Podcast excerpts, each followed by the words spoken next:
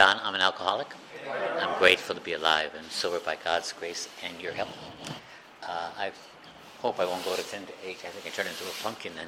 Um, but anyway, um, like many of you probably, I began this morning in a very simple way, you know, just like uh, with prayer and meditation uh, to, to, maintain a grateful and humble heart because I am grateful that uh, I'm grateful that I'm an alcoholic because my life has been better because of that, you know. The things that there's joys that I've come to know in this program because of because of being a drunk, you know, and but finding this program and and that has made all the difference, you know. Um, uh, my I, I think in if sometimes I think that my story illustrates two things for me anyway. One is just that it's a, it's a disease. It's, it's in our genes. It's in our DNA. I mean, a couple places we think, you know, and it's like other diseases. There are other things like this. It's triggered by something, and we're not entirely sure what. You know, some of us, you know, when we slide out of the womb, we're drunk right then, but I wasn't. And, and sometimes some some trigger will start us drinking or whatever. And once, and you know, we used to talk about uh, in Massachusetts, I think here too, talk about you know you cross the line, an invisible line, and once you cross it, there's no going back. You know, and I think once that gene turns on, or whatever they are, I think now what they think it's pieces of several genes, it doesn't turn off ever. And my story is certainly about that. Um, and the second thing, uh, which I'll talk about in a little while, is that like everyone else's story, my my story, you know, says that uh, you know, alcohol is cunning, baffling, and mostly powerful. It's you know, I like to. It, it, sometimes we use these crazy metaphors that it's out in the parking lot doing push-ups or something like that. But it's it's a powerful disease because it's in our genes, you know. And if we lose, if I lose perspective, uh, it's going to get me. Uh, in any way, I want to. Uh, I'll begin with. Um, my story's got like two pieces. It folds in the middle. I, I, was sober for 18 years, picked up for about five months, came back in, and I've been sober since. Um, but I'll start off with the end of the, the end of the my first end, which was actually the first time I, uh, my first coming to AA. Uh, I was born in a little town in the Midwest, Chicago. I didn't, but you know when you're a kid, this is in the 50s, man. You didn't live in the whole damn city. You, you lived down your street. That's what you lived. You know, so you didn't worry about this a big city. You just lived on your street. And I was, you know, a kid in the 50s, you know. So the Fonz lived down the street. I I, I was, you know, one of those guys with a duck's ass in their hair, long greasy hair, you know, use VO5 on your hair, you know, uh, t-shirts, leather jackets, you know, I was the whole nine yards. And uh, I loved it, you know. My family initially, I mean, um, I'm Jewish, but we, we, we were fairly poor. I didn't know that. were things about, you know, you're just, you do stuff, you know. But we didn't have a car for the longest, longest time. And, um, you know, the neighborhood I lived in was the buildings were real close together. You know, it's actually been gentrified since I've since I've left. I got on Google or whatever that thing is, and I and I went and I saw the neighborhood, and they, they fixed it up. You know, holy shit, they cleaned the whole sucker up. You know, uh, and the buildings are close together, and you could kind of put your hands like this, and you know, have hands and feet, go out and go up to the building, you know, go, go, and I lived on the third floor, you know, go up and say hi to ma or grandma, you know, and she'd say something, and she'd curse in Polish, like, and then I figured, oh, I better get down now, and then, then, but I could just get her back on my, my side, just by saying, "Oh, my arms are getting tired. I better get down." Oh, then she'd start praying, you know, like this. But I loved, I loved the city. Uh, I didn't know. I was a very curious kid, and I was blessed, I was blessed with curiosity and moderate intelligence, and I didn't know either one. I, you know, when I was growing up, man, I, I went to school, yeah, cool, right on, school. But I, did I care? Nah. And I didn't really want to go to high school.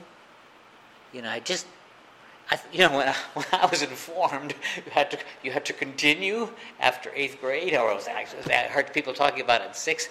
I thought this is an insult, you know. What do you need for? And I figured, well, but my friends weren't going to school. You know, we they wanted to go to technical school. There's a technical school uh, about a half a mile from where we lived. You want to go and you know learn how to use a you know torch, chop those cars. You know, 49 Mercury, you know, oh man, it's God's work, you know, and just what I want to do, you know.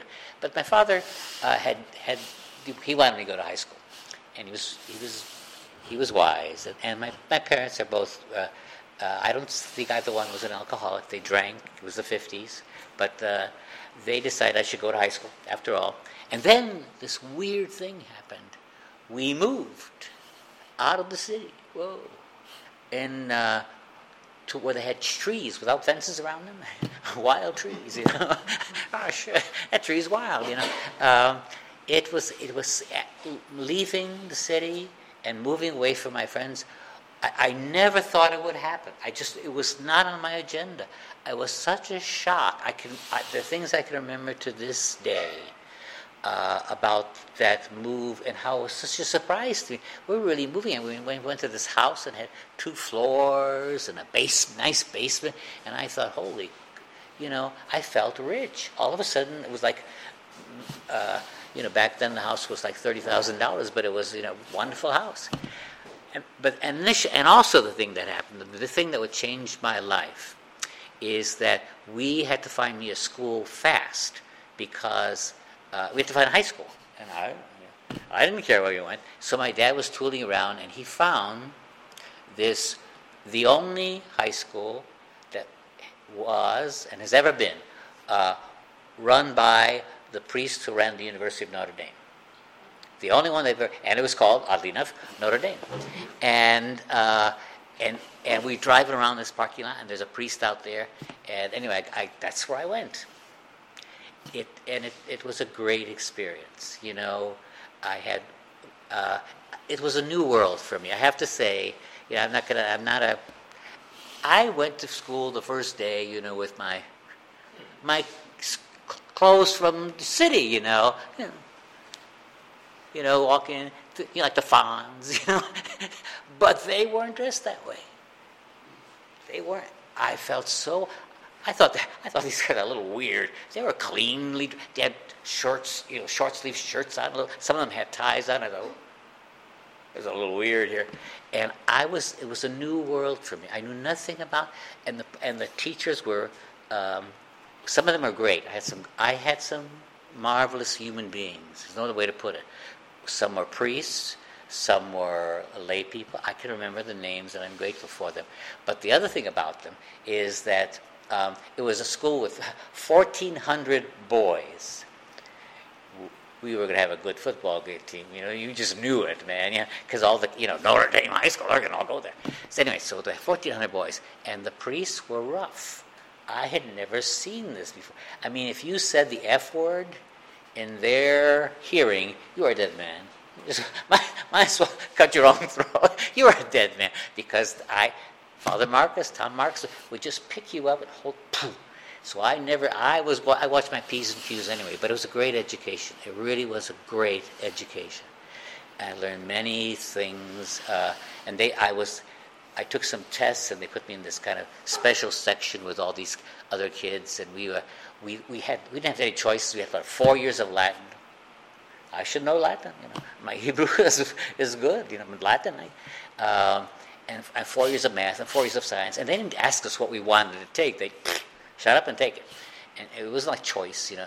But it was a great school. It really was. And at the end of that, I had enough. Okay, now I'm through with school, right? And then I found that all my friends were applying to college. I, we got we don't got money for that. I know that. we got money now, but now we don't got money for college. So I'm cool. I'm cool. So I didn't didn't apply. And in April, um, uh, this priest who ran the Glee Club, his name was Tom Waldron, um, he he uh, saw me walking down the corridor, and he pointed to me, and he said, "In my office at sometime," and I thought, and he was livid. He was a strawberry blonde guy. He was red, just red. And the only time I'd ever seen him uh, be that red before was when he was uh, when Tom a fellow had swore had used the F word on the bus. Oh, and, and he was a dead man. I mean, he, I think he's dead these days. But anyway, uh, I thought I'm in trouble, you know, because I but I didn't remember saying anything, you know. So so I went to his office and he he was sitting at his uh, desk, and I walked in. I you know, nothing was on his desk, so I knew I was in real trouble. Nothing. nothing, not even a paper. And I walked in, and I, I said, I, said, I don't worry. I, I was too scared. I don't what if I said anything. And he said to me, um, "Have you applied to college?" It was April. I thought, "Is that all? Is that all?" Whew, nothing. And I said, "Well, no, Father. I don't know if I want."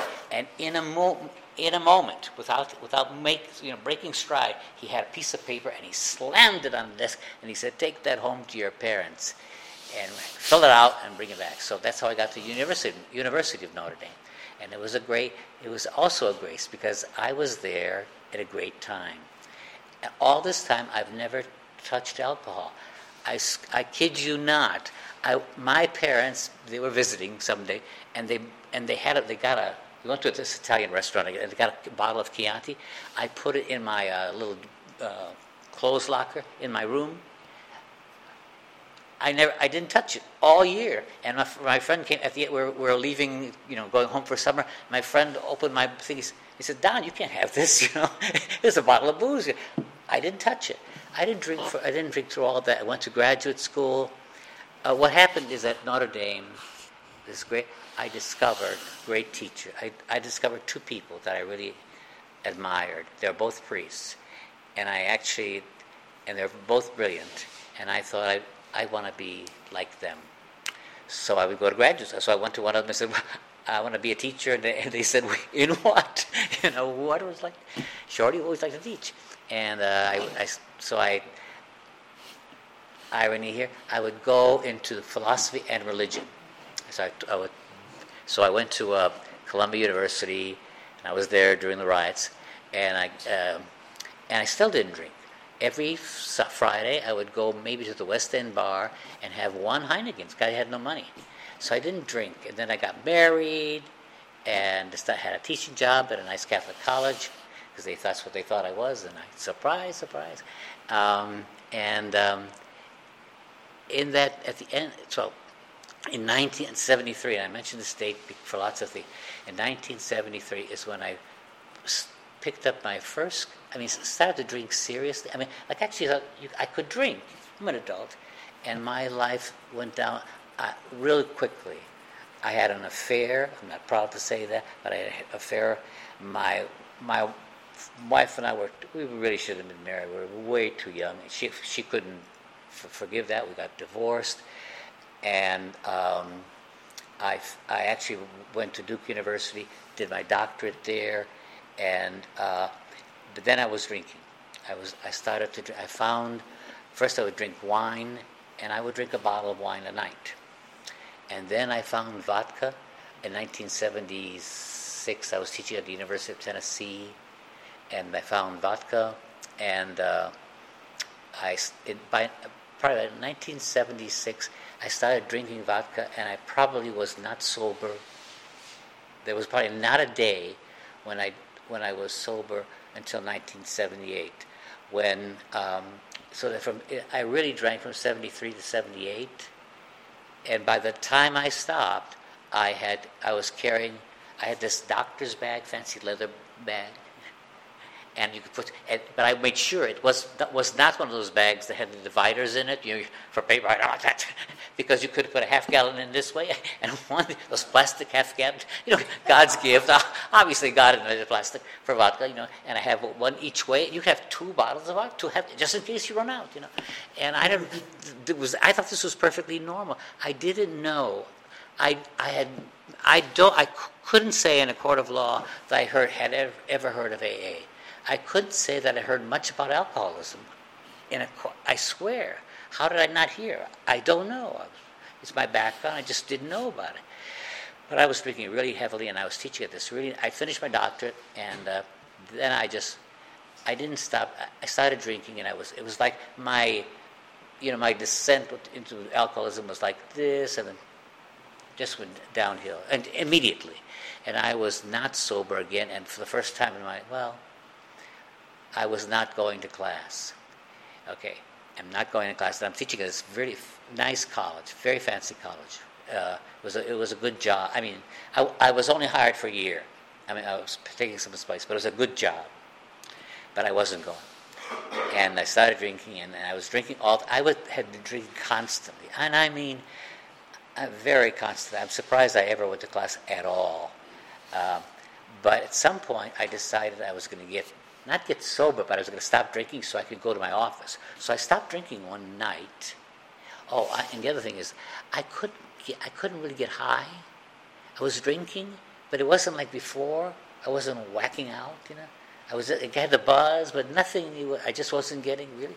So I thought, well, so I, I figured I'll stop, and then, then after I've been dry a little bit, I might pick up. It'll, I'll get really drunk again. Uh, I remember buying a, a. I don't know why I did, but I, I bought a Magnum. It wasn't of champagne; it was of like wine, and I don't. I didn't even know they made that. But anyway, I had a Magnum there, and I had this vodka, and I wasn't getting drunk. So I stopped for about I stopped one night, early one evening, and I went. And the next day, I got up and I got cleaned up. And I'm going to my office. Okay, kind of, kind of still spacey, but I'm going to my office. Okay, so I'm, i got dressed up, you know, cleaned up. I go to my office, and uh, I'm in my office, and apparently, I am the kind of drunk that has a very interesting uh, blackouts and hallucinations after I, when I try to stop drinking. And I had some doozies. I didn't see bugs, but this is a. When I hear this today, I don't believe me, but I know what happened. I was there. I was, I was sort of, you know, like going in and out of blackouts. You know, I would come in, and, and I remember being in this office. It was a big office. I had a big office, and um, I, I thought my students were standing outside my window, which was two stories up, uh, on the lawn, I swear, singing. Um, made up, they had made up a madrigal, like a medieval song, you know, it was pure not. And they were singing it, but they were singing things that teasing me that I hadn't come to class and what was wrong. And that's what I'm hearing. There's no one out there.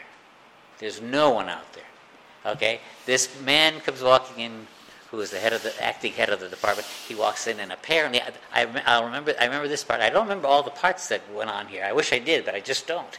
He comes in to, to me, and he says, "I don't know what he said." But apparently, we exchanged some idea. And as he's walking out the door, had I remained quiet for, you know, 35 more seconds, I would have been home free. But he was walking out the door, and as you go, you go to my, the door, you take a right and you go behind a filing cabinet, and you're out the door. And uh, he goes, and I, I, guess as he's making the turn, I kind of remember saying this because I remember him coming back in. I said, I'm sorry about all the noise. Now, of course, there was no one out there. There's no one singing. There's nothing's going on. So apparently he must have come back in. I don't know that, but I just know, all I know is that the next thing I kind of come back in out of my blackout, I'm back, and I'm walking, except I don't know where I'm at. I don't know where I'm at.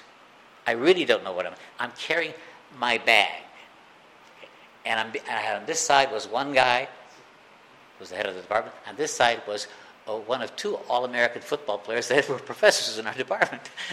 we had two. Uh, this guy's here, and, and we're walking, and I'm trying to figure out where the hell am I. I had been there for three months. I'm, where the hell am I? And I got my bag. And so I thought, I must be on a job interview. I had been there for three months. I didn't know. They took me to a, um, the infirmary. At some at this point, I must have been, what the hell's going on? I kind of remember sitting on that, you know, with the, the, the examining table with the doctors there, and um, sitting there, and the doctor comes in, and I'm in my T-shirt, so I must take off my shirt. And the doctor comes in, and he he does this perfunctory thing, you know, where he puts the stethoscope on. But he said, I'm, I'm in my T-shirt, which is you don't do that. you get a lot of noise if you move a stethoscope around in your, in your ears.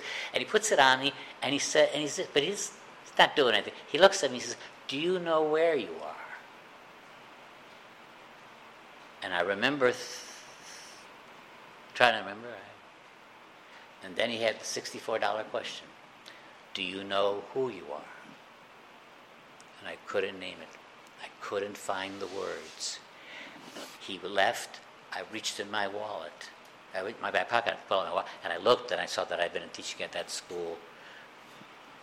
and I knew I was in trouble. Uh, I would sort of try to resist. Uh, there's a lot of things happen there that are just pure grace, because uh, they took they thought I was, you know, schizophrenic, because no one had seen me drink, and I had been off alcohol for about 36 hours, so I didn't smell as much. I don't know. So they didn't know.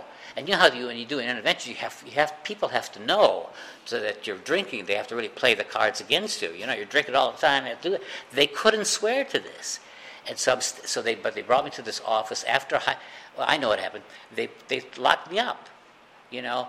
But this this man, and talk about grace. His name was Jerry, and he was he was a non-alcoholic alcohol counselor, which today doesn't exist they don't, this doesn't exist today. He had just graduated from someplace in Boston, and he was standing there, and he came in to see me, and he guessed, and I know this because he told me later on, he guessed that I wasn't schizophrenic, because the other people thought I was schizophrenic. I was just a drunk, and he guessed it. But he, he had no nothing going for him. Like he couldn't he couldn't say, "But you know, we smell you," and all this. He couldn't do it. And so I'm standing there. So next thing I know, they asked me to go into treatment, and so I went home, got cleaned up, and I came to this office, and I had my car, I had my car keys, a wallet, money, credit cards. I'm standing in this office, and I'm, my mind is, I'm okay. I'm okay. I'm, I'm okay now, and I'm going to get out of there. And so I'm sta- and I all the, I had all the cards. I thought had all the aces, and and they didn't know what the hell they were doing. And here's this, this one, the head of the department, who knows nothing about alcoholism, nothing. And he's standing there. And what, what caught me, and I think this is just God's will, uh, he said to me, all he said, and I'll never forget these words Don, if you need help, take it. And for some reason, his sheer innocence and sincerity, it touched me. I went into treatment. I went right into treatment. Um, the first uh, meeting I went to. Was a big meeting, and I, I remember as, as, they were talking about alcoholism and so forth, it was one of two alcoholic guys, uh, two AA guys, right, ran this hospital treatment, and uh, I was, they were talking, and I thought, talking about AA and how alcoholism, and I, and I reared up my, like my hind legs, you know, like, like the jackass I was, and I said, you know, I la- launched into them, lambasted them. This, what is this? This shit is, you know, a bunch of, you know, cult kind of stuff. You know. And as I'm saying this, as I'm saying it, and I, will remember this, I was, I was, now I was clear. Um, I knew I was lying.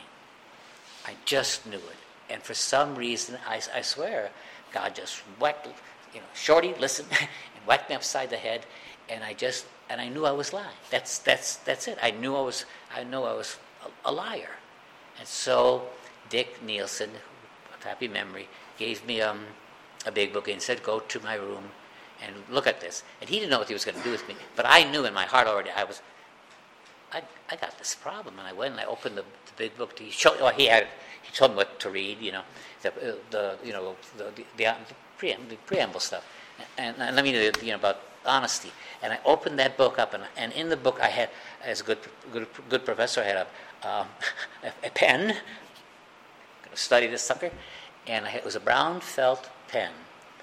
And I read, I started reading that first page, and I thought, I, I, I, th- I think the right word is I froze, you know, because when it talked about honesty, all I said to myself, I, I was saying to myself, I was praying that I, was hoping I could get honest.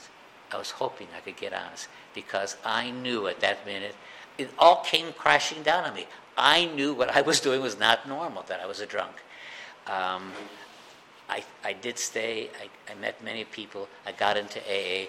I would, I, I would go and I would teach at a prep school. I moved, uh, um, my, uh, um, I had a, I I had another woman I was seeing. I got engaged. I went to a prep school to teach. I was where they hired me to be a advisor to the Jewish students, and uh, and I ran Jewish services in my house and so forth, and um, and I and I would stay there for 30 years.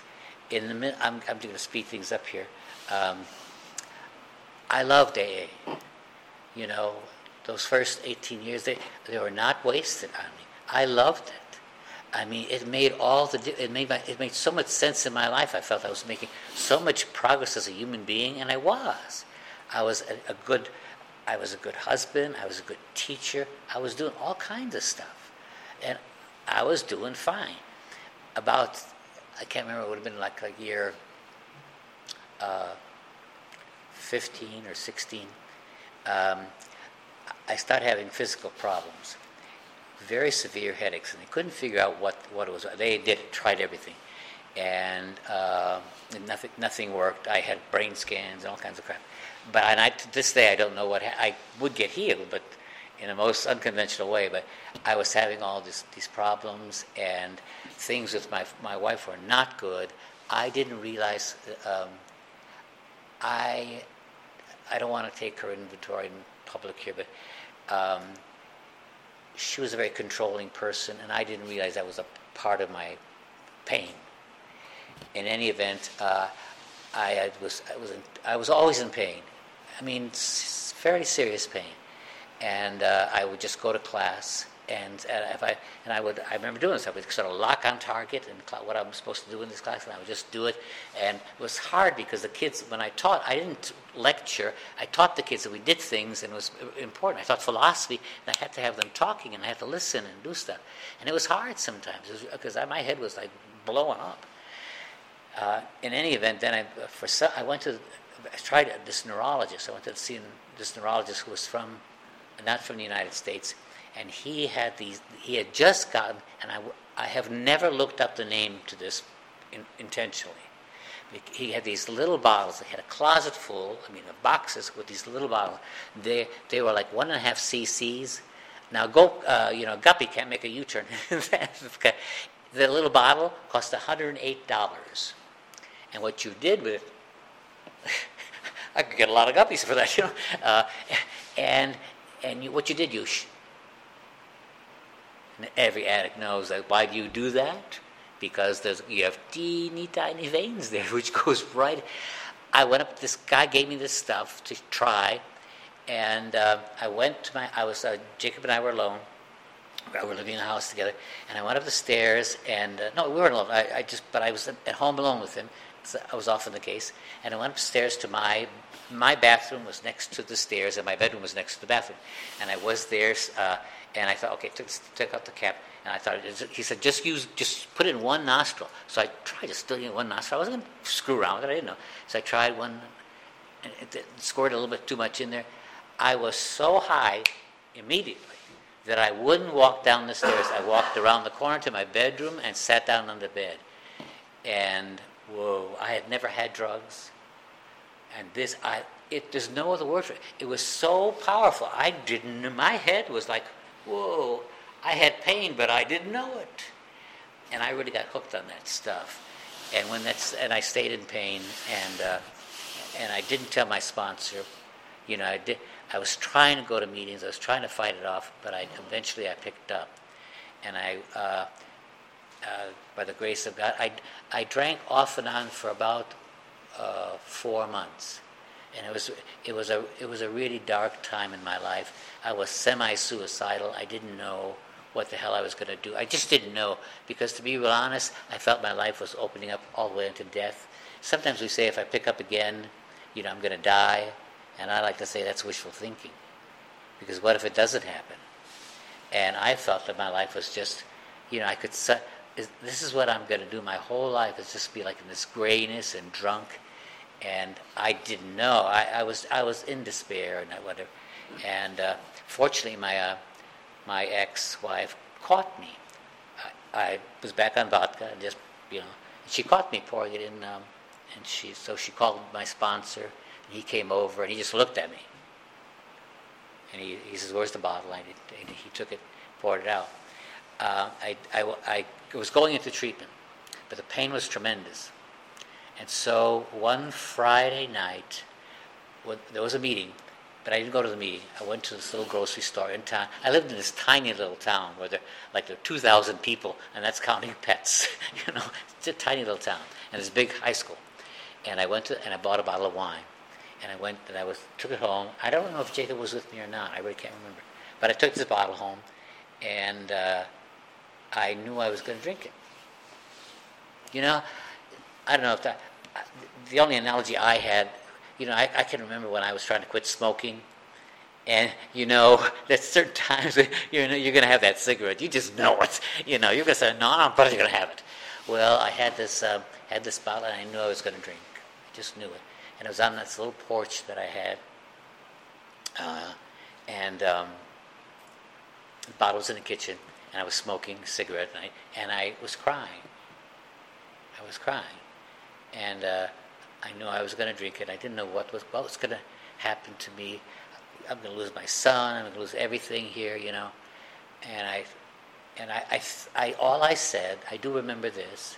I, I was clear. Um, I said, please. I was crying, and it was kind of my prayer was, please. But knowing damn well I'm going to go in there and drink that bottle. I'm, I'm not going to drink a sip. I'm going to drink that whole damn bottle. And I went in the kitchen, opened the bottle, and I poured it out. And to this day, I swear that was not my doing. It was sheer grace. And I would stay sober again, not until now, from 97 until, until now. It, the year and the first year and a half were gray. Uh, you know, I was embarrassed to go back after 18 years, but you know, my sponsor didn't let that sit. Just you know, just get your ass in there. Uh, I pick, you know, because I, am I'm Jewish, but my Catholic friends have all these wonderful. I, at Notre Dame, I was studying philosophy with someone, and, and some of the priests, you know, and they have these wonderful Latin phrases. It's just wonderful, you know, to confuse your neighbors.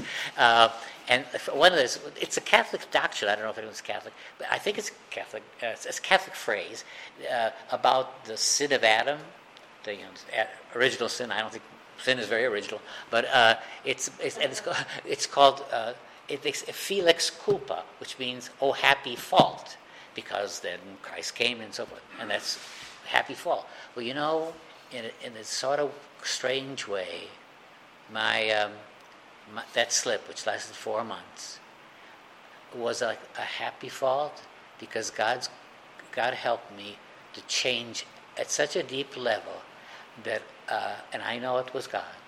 I had to fight for things. I had to fight for. I mean, had I known what was what I was going to go through when I got sober, I, I would have had that damn bottle but it was really hard. But I, I wasn't tempted to drink at all. I, not at all. I, I was in pain still. I actually get the pain clear. That's a whole other story, and it's it's even spacier. But uh, um, I, you know, I, um, I to this day I go to meetings just about every every day unless something interferes or unless I have a week like last week when I spent you know 14 or 15 hours with sponsees and just was stretch, you know, stretched out. But I go all because I love. I need this. Um, I'm. I love the big book. I, for me, the 12 and 12 is a lifesaver. That book is my soul. You know, I I showed it as to psychiatrists, and they think, the ones I talk to, that if if the world did this, you know, if the world did a fourth and fifth step, they'd be out of business. You know, they, they, a lot of them would be out of business because it's such good stuff. The fourth step, it's so good. You know, if you do something shitty, you should feel guilty. It's not Einstein. It's just true. You should feel guilty, and feeling guilty is not a bad thing. You have, you have, you have I have to handle the guilt, and I, and the twelve and twelve have meant, have meant life to me. I really got the pain taken care of. I got divorced, and I didn't know this. The, I needed to do that. I didn't want to get divorced. I didn't want my son to grow up in a quotes broken home. I, I hung on for dear life, but I couldn't. It was the thing I needed to do. I just needed it. And since that time, I mean, right away, people said to me that they knew that I needed to do that. They, they just knew it. And it's not against her, but we just didn't mix. Uh, and um, I changed my, my whole way of being. Know, I just I just I just did. Um, to, today, um, as I as I said, uh, you know, I I try to keep a humble and grateful heart, if at all possible. You know, um, it's um, it's sometimes we, life is hard, but I to this day, I'm so grateful that I've got this program that I don't mind the difficulty. Um, my life has been so grace filled. Um, I've had wonderful experiences in sobriety. Um, and I know it's, it's like I feel, um, I feel grateful because, um, well, I put it this way, I'll just end with this. Um, the 12 step, I, I love how the 12 step kind of ends because there are two parts to it. You know, it reminds us on page 123 that we're still childish, emotionally sensitive, and grandiose. Moi, me, grandiose. You know, for crying out loud, when I was a little boy, I wanted to have 10 letters after my name. Didn't know what they were. I got them. Me, grandiose. But I am. And I had to, I had to learn how to be humble. I learned how to be a high school teacher, and it was the best thing I've ever done. I, it was, it was, it is one of the best things, the best thing I've ever done in general. Um, that's the first part of the 12 of 12 that you know touches me. And then the other thing is that, that the last part of the page 124, the next page, where it says, you know, we don't have to be especially distinguished among our fellows to be useful and profoundly happy. It's that's so. I mean, I, am being unfair here. I'll just say that. I won't explain how. But you know, Freud was once asked. he was in America. He was visiting. He says, "You know, what do you expect psychoanalysis to accomplish?" And he says, "Well, we'll cure people of their neurotic symptoms and leave them with normal human misery." and, I, and, sh- and shit, I should pay for that. You know, why should I do it? But the 12, the 12 and 12 ends that we can be useful and profoundly happy, and that's it. You know, I the program is, is so remarkable, I think, that I do, in my heart of hearts, I know this is silly, but I often think that people, everyone could profit from it. I mean, do four, five, eight, and nine. Could you imagine how that would help people? But um, today, I just do my own, you know, my own 12, 12 and 12, and I stick to that. Um, I'm today. I'm I'm just grateful to be alive. Uh, I can't ask God for a good life. I've already had one. Uh, for a lot of years, I, I went to this high school. I thought I'd stay for three. I stayed for 31, and the last many of them were without were when I was divorced, and it was.